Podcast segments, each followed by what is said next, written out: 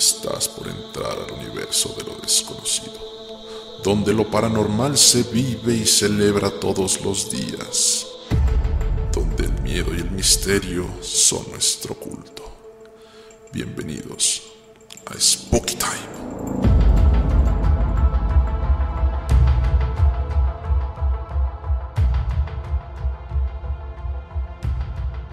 ¿Qué onda? ¿Cómo están? Sean bienvenidos a Spooky Time, soy Ángelus. Les agradezco mucho que me estén acompañando ya en esta quinta sesión. Eh, la verdad, también agradezco muchísimo a todos los que le están dando seguimiento a este podcast y que me comparten tanto sus comentarios como también unos datos bien, bien buenos sobre las cosas que, que suceden en el día a día, sobre la cultura del terror. Y pues nada, es, ha estado padrísimo estar generando este podcast para, para ustedes. También eh, eh, he notado últimamente como que empieza ya el hype, el hype de Halloween. Y con ello también han salido bastante podcasts ya a la luz que tienen que ver con este tipo de, de temática de miedo o de ciencia ficción o cualquier tipo de, de suceso paranormal. Y eso está bien padre, ¿eh? Está bien padre porque empieza a haber ya competencia. Y eso, como siempre, hace que las cosas mejoren, mejoren tanto en contenido como en eh, personas que están hablando sobre, sobre este tipo de cosas. En lo particular a mí me encanta porque también ahí puedo escuchar a otros colegas que están haciendo cosas eh, completamente similares pero distintas sobre cómo llevar un, la temática del miedo y en este caso Spooky Time, que lleva la cultura de, del terror al día a día. Y pues nada, en serio agradezco eso y agradezco también que me estén compartiendo su información, eh, sus datos y también el, el mismo programa, que lo estén eh, compartiendo con sus amigos y con, con todos aquellos que saben que les encanta la cultura del terror. Y pues nada, eh, la verdad, ¿cómo han sentido los temas pasados? Creo que sí me le he mamado un poquito ahí con el tiempo, la verdad, sorry, pero eh, lo voy a hacer más, más ágil porque siento que sí me he explayado un poquito con, con la duración y pues debería de ser un poquito más ágil según lo que tenía pensado desde un inicio. En, en la sesión pasada me tocó hablar sobre un poquito de los aliens. Si no lo han escuchado, vayan terminando este podcast a escuchar eh, la sesión pasada. Y pues algo que ya habrán visto en la miniatura y que me parece bastante curioso es que pues a nuestro planeta le pusieron el nombre de Tierra, siendo que la mayor cantidad de, de volumen o de superficie pues es agua, ¿no? Y no obstante de eso, también los mayores esfuerzos de la tecnología del hombre ha sido por conquistar el espacio. Y siendo que tal vez en nuestro interior de nuestro planeta o en las profundidades del mar se puede encontrar todas las respuestas a, a, a esos extraños sucesos o cosas que, que habitan. Y muchas leyendas han dejado marca sobre la humanidad y sobre estos acontecimientos paranormales. Y voy a hacer una pequeña rever- revisión a estos monstruos que han salido a hacer contacto con la humanidad. Y a su vez, pues voy a tratarme de ir sobre los más icónicos que, que todos conocemos a los más, menos, menos conocidos. O aquellas leyendas, historias que han quedado en la mitología y que tal vez no son tan, tan usuales. Y esto lo hago por dos cosas, porque podría hablar en esta sesión sobre monstruos marinos o mitología marina, criptología del mar, eh, como tipo Kraken, pero yo estoy seguro que ya han escuchado mucho sobre el Kraken o sobre sirenas, pero creo que hay, hay otros, otros en particular que también son son bastante de, de llamar la atención. Uno por el que voy a empezar en esta sesión va a ser por el monstruo del lago Ness, el cual es un monstruo que fue muy conocido por, en la parte de Escocia, en el lago Ness, y a él se le conoce como Nessie. Y fue un, es un, fue un monstruo, la verdad que eh, tuvo una foto en que esa, a base de esa foto empezaron a, a generar ese tipo de leyenda. Y pues más que... que un aspecto paranormal o un fenómeno que se pueda repetir, eh, no ha generado más, más allá de, de ese hecho. Y pues se cuenta que, que ahí existe esta criatura marina y pues se ha vuelto el lugar, un lugar icónico para visitar, un centro de turismo tal cual ya eh, que gira en torno a Nessie. Se piensa que es un plesiosaurio y que es un reptil tan grande, o sea, que al ser un reptil tan grande y de sangre fría, que en ese lago, eh, también siendo frío, no podría vivir ahí. Eh, unos estudios han dicho que se tratan de una anguila, que fue una anguila gigante que vivió en esa parte o en esa zona de, del lago. Y aparte de vivir en esa zona de, de este lago, eh, los estudios dijeron que fueron anguilas o que fue una anguila gigante porque se han encontrado eh, vestigios.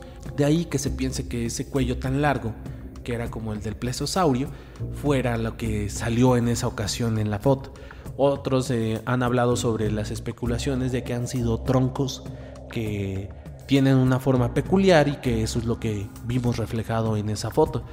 Y no obstante de ello, creo que todavía existe una polémica más grande hacia el, hacia el hecho del lago Ness, y es por eso que rescato esa historia, porque en ese mismo punto se encuentra un lugar icónico que se llama la casa de Boleskine House. Y Boleskine House fue una casa que perteneció al mismo mago, y mago tal vez negro, que fue Aleister Crowley. Y Aleister Crowley sabía que en ese punto existía una corriente telúrica muy fuerte. Una corriente telúrica eh, para la magia sirve como un can- punto de canalización hacia el espacio desde la Tierra. Es un punto en donde puede existir un, una conexión terrestre con lo celeste. Entre la simbología que se puede encontrar eh, esotérica, se cree que existen dos factores energéticos que son eh, las serpientes eh, energéticas, que pueden ser como corrientes o, o cortezas telúricas que tienen esa forma serpentina, y las bóvedas que existen en, en nuestro cielo. Y ellas dos hacen una conjunción, la cual puede generar energías y pueden generar aspectos mágicos o alterados para la conciencia del mago. Entonces la casa de Boleskine House cuenta con ese punto en particular. Y más allá de ese punto en particular, creo o podría especular que tal vez el monstruo del lago Ness sea más que un monstruo físico, sea un monstruo o una energía muy grande que se puede contactar desde ese punto de la Tierra. Es una especulación y es algo como que he encontrado en algunos libros de esoterismo que me parece como interesante, y de ahí que pues quiera compartirles este tipo de información. Eh, me parece bastante lógico si dicen que fueran anguilas, porque también la zona es más propensa a ese tipo de, de especie que se pueda reproducir dentro de un lago, y de ahí que se especule que haya sido ese animal. Pero independientemente de eso, creo que podría vivir mejor con la idea de la segunda teoría, en donde existe en realidad una serpiente, un monstruo telúrico más grande y energético que sea la representación del, del monstruo del lago Ness. Eh, es un poquito como, como más amplio, podría explicarlo tal vez en otra sesión, porque también Aleister Crowley me abre puerta para poder hablar sobre magia negra, sobre sociedades secretas, sobre... bueno, en fin, un montón de cosas. Ese señor eh, contactó con, con seres metahumanos que... aguas. tenía, tenía bastante conocimiento sobre esas ciencias ocultas. Eh, pero bueno, estamos hablando del monstruo del lago Ness en este caso, y no, no quería dejarlo pasar ni dejarlo fuera, porque creo que es uno de los más icónicos y relevantes eh, por, por todos los, todo lo que puede existir debajo de, del mar, ¿no? Si nos vamos un poquito ya a la parte de, de los lagos o las lagunas, no podría dejar fuera tampoco al monstruo de la Laguna Negra, ícono, en serio, ícono de todas las películas de Universal, de los monstruos clásicos de terror. Y es por eso que no lo quise dejar fuera, porque es uno de los monstruos en particular que, que visualmente se me hace bastante atractivos y bastante curiosa su historia eh, en, en todo lo largo que te muestra la película. No voy a dar ningún spoiler, pero sí daré mi opinión sobre la película. Y pues más palabras más, palabras menos, voy a des- describirlo un poquito. Yo estoy seguro que lo ubican súper bien. Es un monstruo tipo, este, pues como reptil y escamoso. Es un anfibio, criatura mítica que sale de un lago, el cual está generando una leyenda. Y se, se cree que ese monstruo o este ser mitad anfibio, mitad humano, eh, sale del lago porque en realidad está tentado por la belleza de una mujer. Y esa belleza de esa mujer lo hace salirse de su, de su territorio, de su laguna, para tratar de tenerla y, y traerla a él.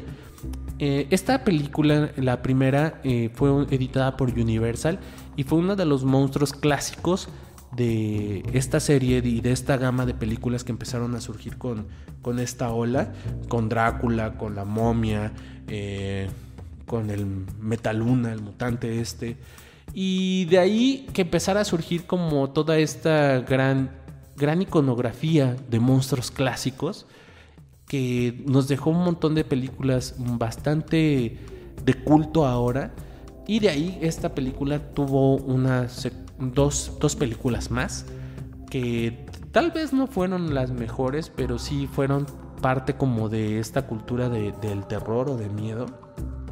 Y en particular una porque la habían manejado en el clásico tres D, el de los lentes eh, rojos y azules.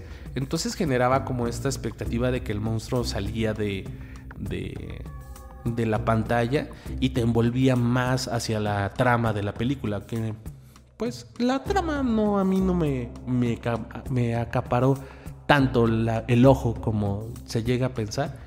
Pero pues sí, es algo que tal cual se tiene que ver para conocerlo.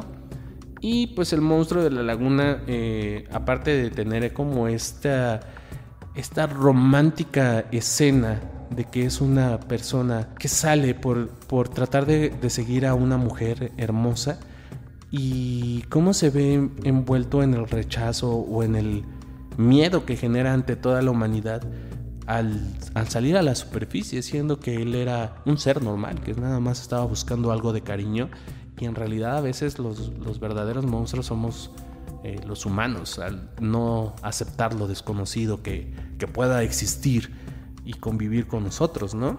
Creo que ese es un, uno de los mayores mensajes que tiene este... este personaje, el monstruo de la Laguna Negra. Y por otro lado también que el monstruo de la Laguna Negra eh, ha sido medio olvidado ya en, en, en la categoría de, de monstruo icónico, o no ha existido, más bien no ha existido como una gran seguimiento, un gran seguimiento sobre, sobre este personaje, y creo que este Guillermo del Toro lo trata de rescatar un poquito con, con el monstruo de su película La Forma del Agua, en donde nos muestra este personaje que es muy parecido y que a su vez también tiene un poco de similitud con la trama original de la película de, del monstruo de la Laguna Negra, y que para mí se me hace particularmente eh, un semi-copy-paste de personaje. Sin en cambio la trama sí la, la, la modifica un poco y rescata esta, esta leyenda que no nada más viene de, de ser una película, sino también que vamos a ver que, que existen muchas similitudes con leyendas eh, pasadas o mitologi- mitología que, que puede ser y que se le va a pegar muchísimo a lo que en cine se retrató con este monstruo. Y es por eso también que no lo dejé afuera. Porque, ojo, más, a, más en unos dos personajes ahorita eh, lo contaré más a detalle. Eh, por otro lado, eh, uno de los monstruos, voy a empezar con los monstruos marinos que, que me llamaron más la atención. Y me llamaron más la atención porque empiezo a desmenuzar un poco la iconografía con el esoterismo que existe dentro, dentro de ellas. En primer lugar, me gustaría hablar sobre el Leviatán. El Leviatán es una serpiente marina gigante, pareciera como una anguila, ojo, como una anguila gigante, eh, tipo dragón, cresta, eh, un animal bastante agresivo visualmente, el cual se cree que fue un animal marino gigante.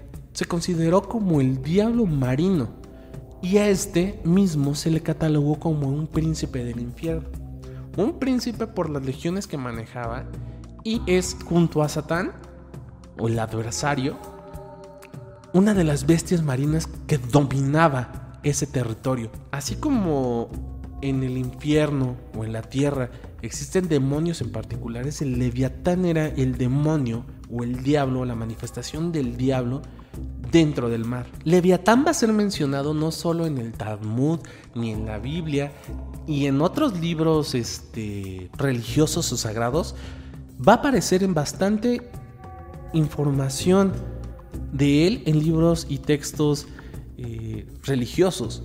Y en ello también que exista muchísimo simbolismo esotérico de este, perso- de este personaje. Y es por eso que no lo quise dejar afuera. En el Antiguo Testamento lo marcan como la bestia marina. En el Talmud también es mencionado como el, el ser con el que juega Dios. En el Talmud es mencionado y se cree que es el, el animal que juega con Dios. O Dios juega con el Leviatán. Es decir, que Dios tiene la facultad, o el Ser Supremo tiene la facultad de dominar a esa bestia, en esa bestia marina. Y es por ello que parece un poco como curioso que Dios omnipresente tenga el dominio de, de Leviatán. Se cree que el, el campeón o el héroe que venza esta bestia se hará un festín de ella y con, y con eso logrará una paz en las aguas.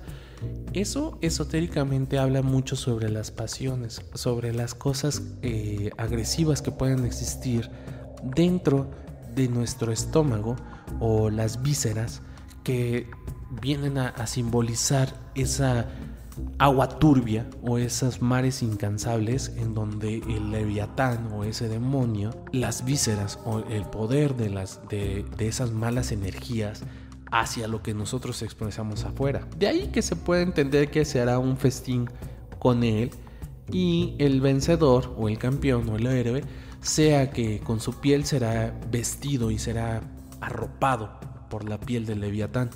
Eh, la simbología de, de estar vestido con las, con las pieles de un, de un ser o de un animal da la característica de que él es un príncipe o él domina algún tipo de potestad o tiene algún tipo de potestad sobre, sobre los seres del inframundo o energías bajas.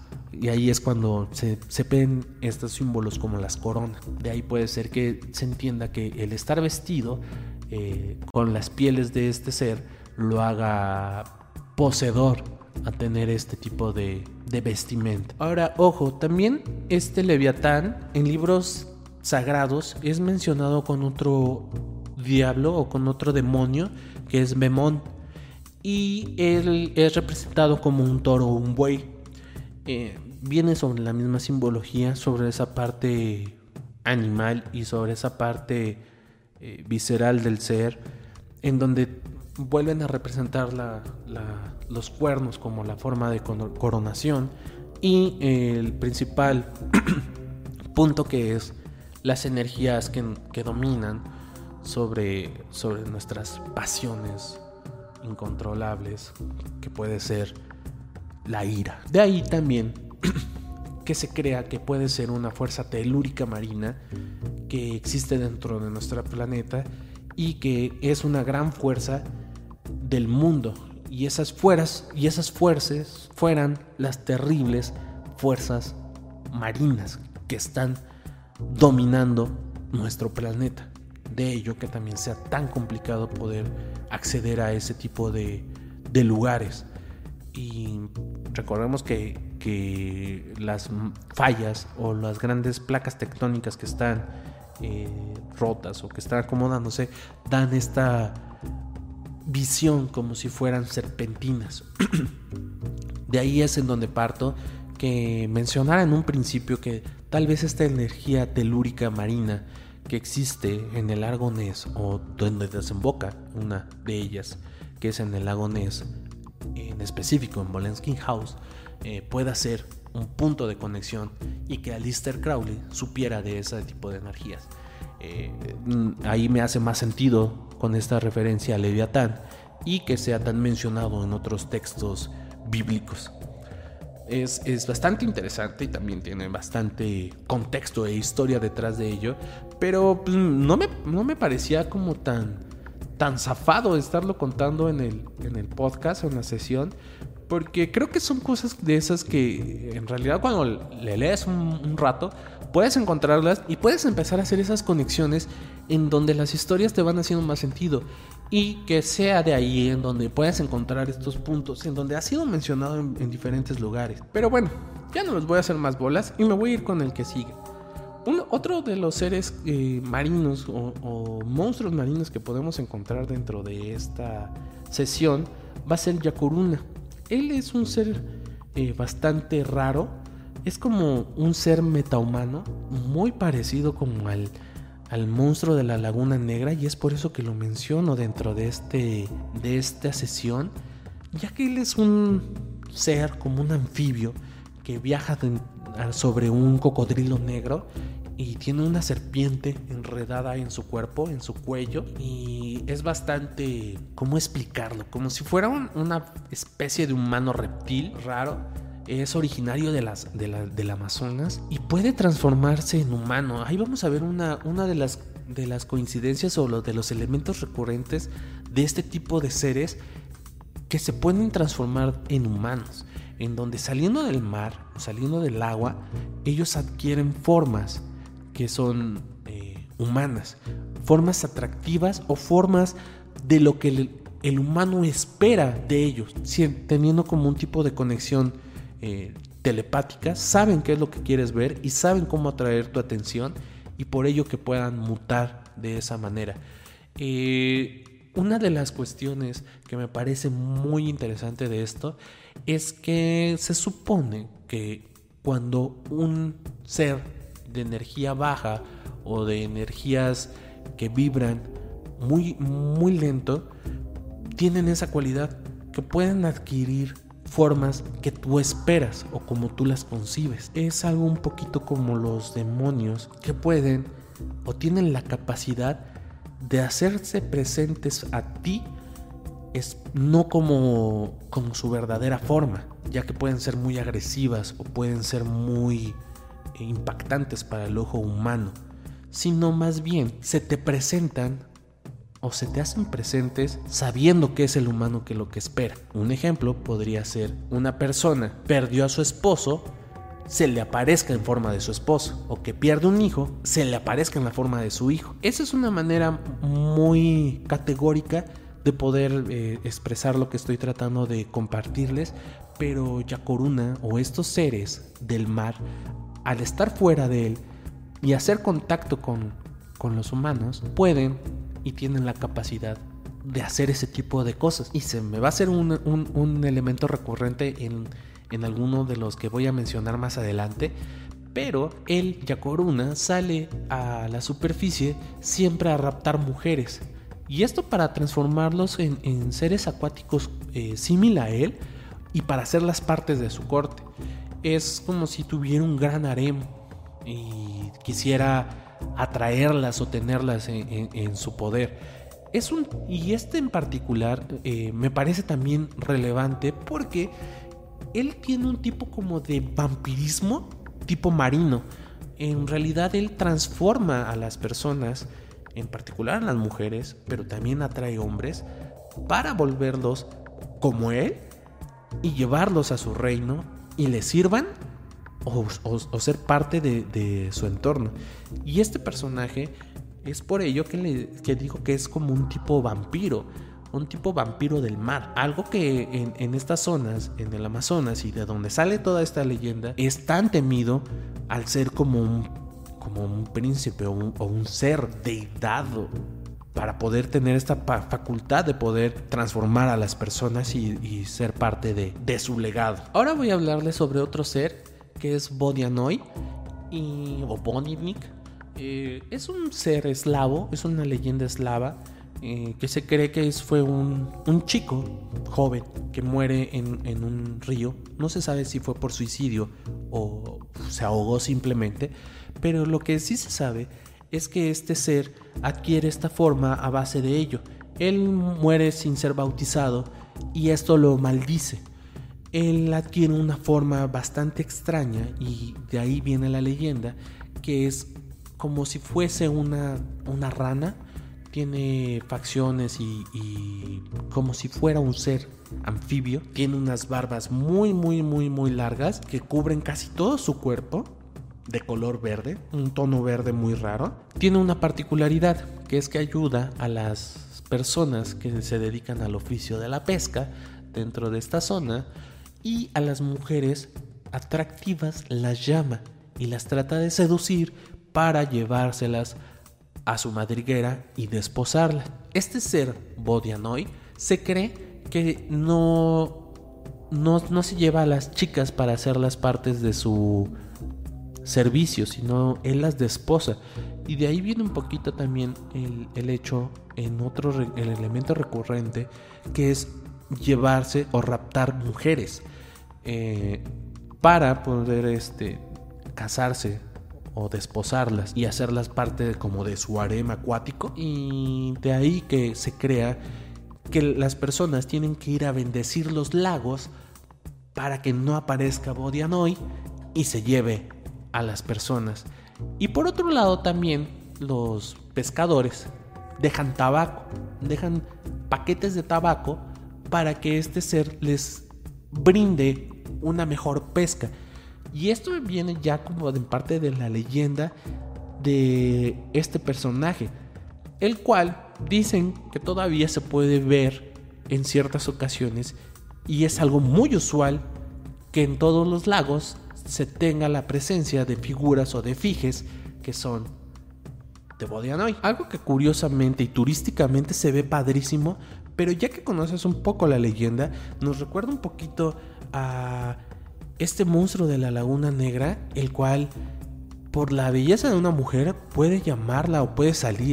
Y es ahí como esa tentación que existe entre los mares y, y las pasiones entre los monstruos o los seres que no son similares a nosotros los humanos, o quién sabe, igual y son, son más parecidos a nosotros, pero nosotros no estamos tanto tiempo en el agua, ¿eh? Otro ser que, que me gustaría comentar en, en esta sesión es Amabie.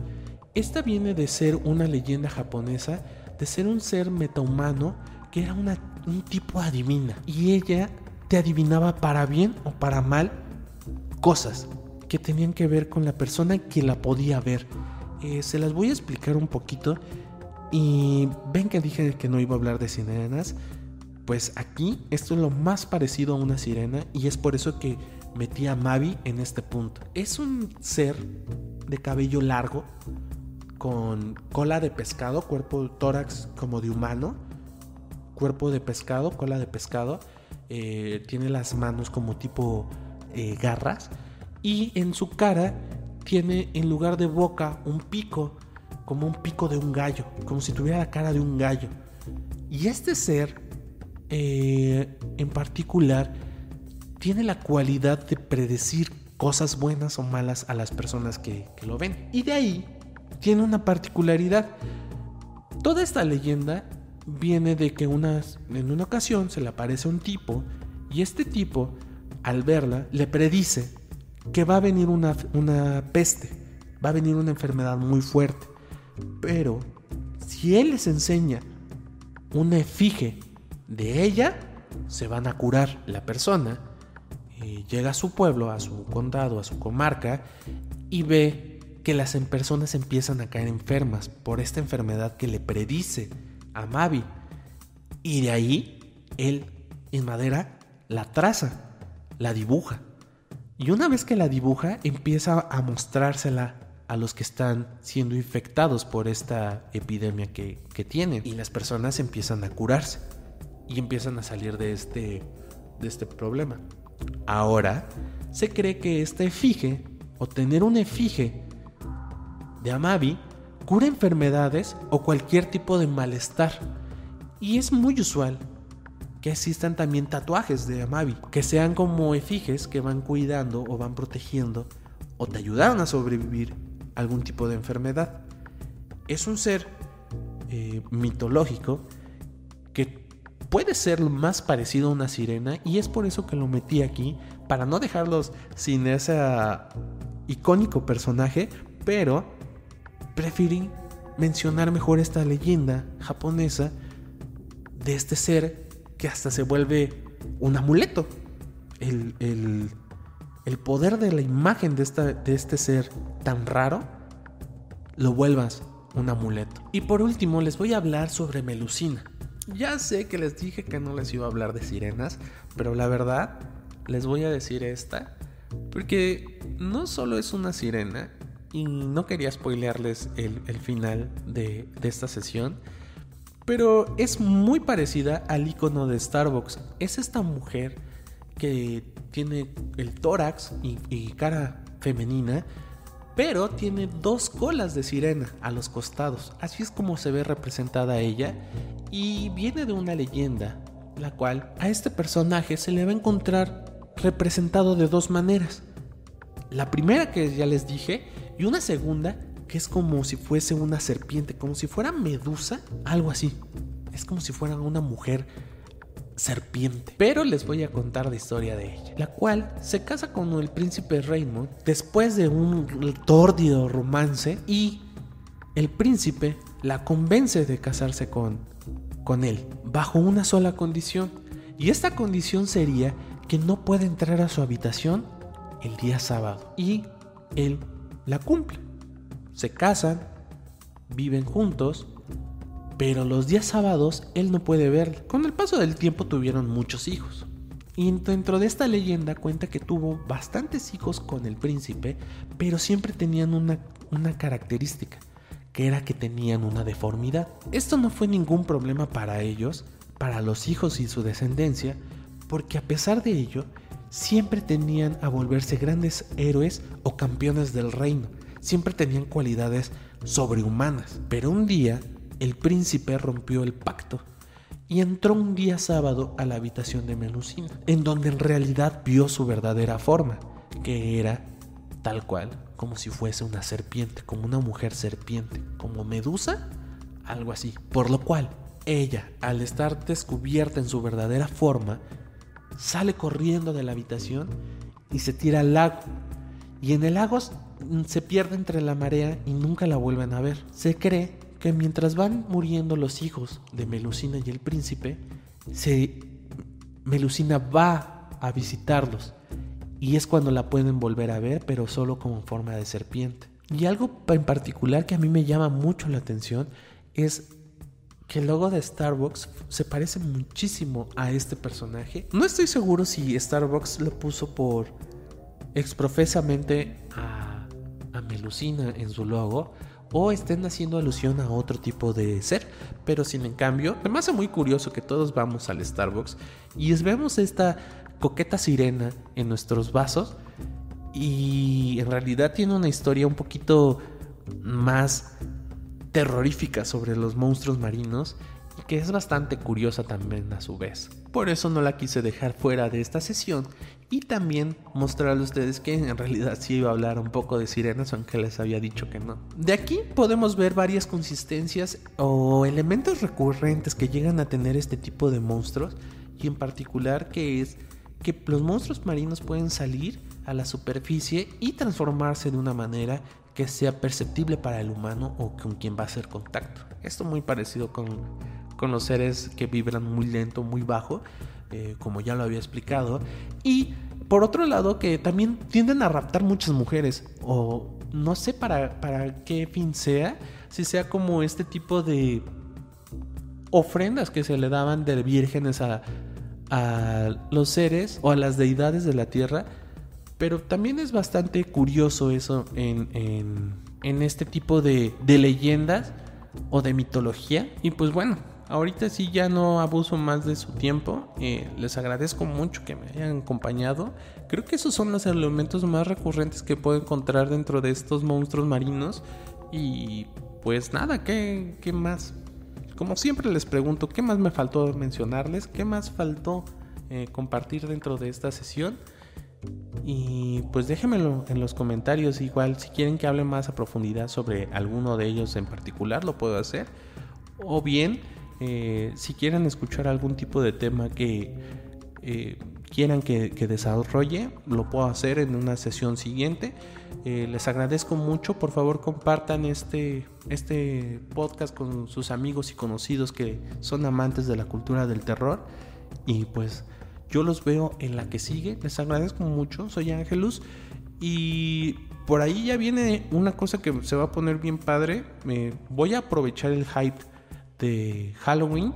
Entonces estén muy pendientes de redes sociales, en particular del Facebook. Creo que es, es la, la manera más fácil de poder este, estar ahí con ustedes en contacto. Y sin más, les agradezco y nos vemos en la que sigue. Bye.